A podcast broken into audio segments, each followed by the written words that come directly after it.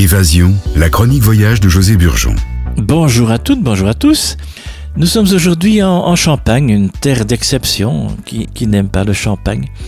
Nous sommes à Reims. Reims, ville d'art et d'histoire aux mille sourires. Reims est la ville du, du vin de Champagne. On connaît aussi Épernay. Le sous-sol est sillonné de quelques 120 km de caves.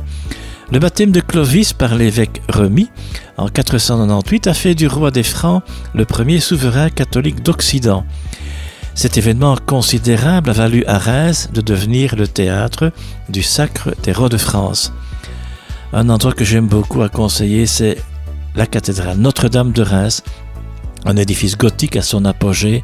C'est remarquable, remarquable par la richesse de sa statuaire et par sa luminosité avec de superbes vitraux de Jacques Simon et Marc Chagall. Un endroit où je vous conseille d'aller, c'est sympa, c'est le Café du Palais, une brasserie accueillante et de qualité. Et cette brasserie, qui s'appelle donc le Café du Palais, émerveille le visiteur notamment par sa verrière Art déco de Jacques Simon.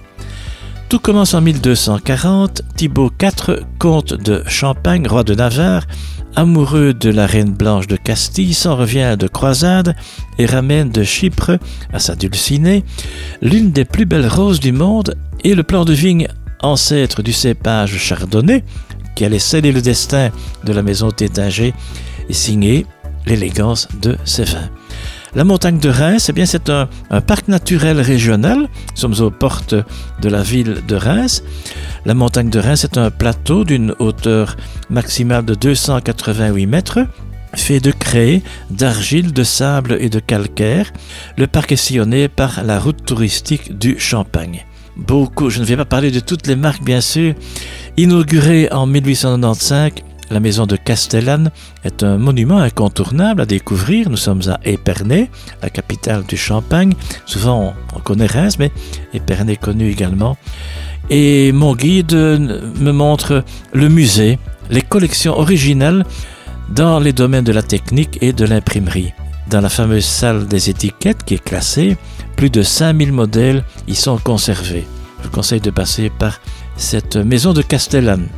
Nous sommes maintenant dans le berceau du vin de Champagne, c'est Auvillers. Auvillers, c'est un village viticole fondé en 658 et c'est dans, son abbaye datant de 650 que le célèbre moine Dom Pérignon découvrit la méthode qui fit du champagne le roi des vins. Dom Pérignon repose aujourd'hui dans l'église abbatiale.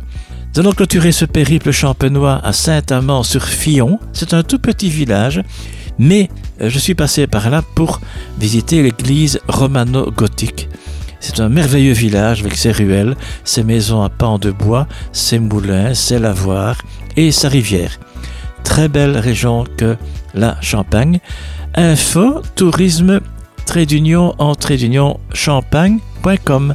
Merci de votre écoute et à bientôt.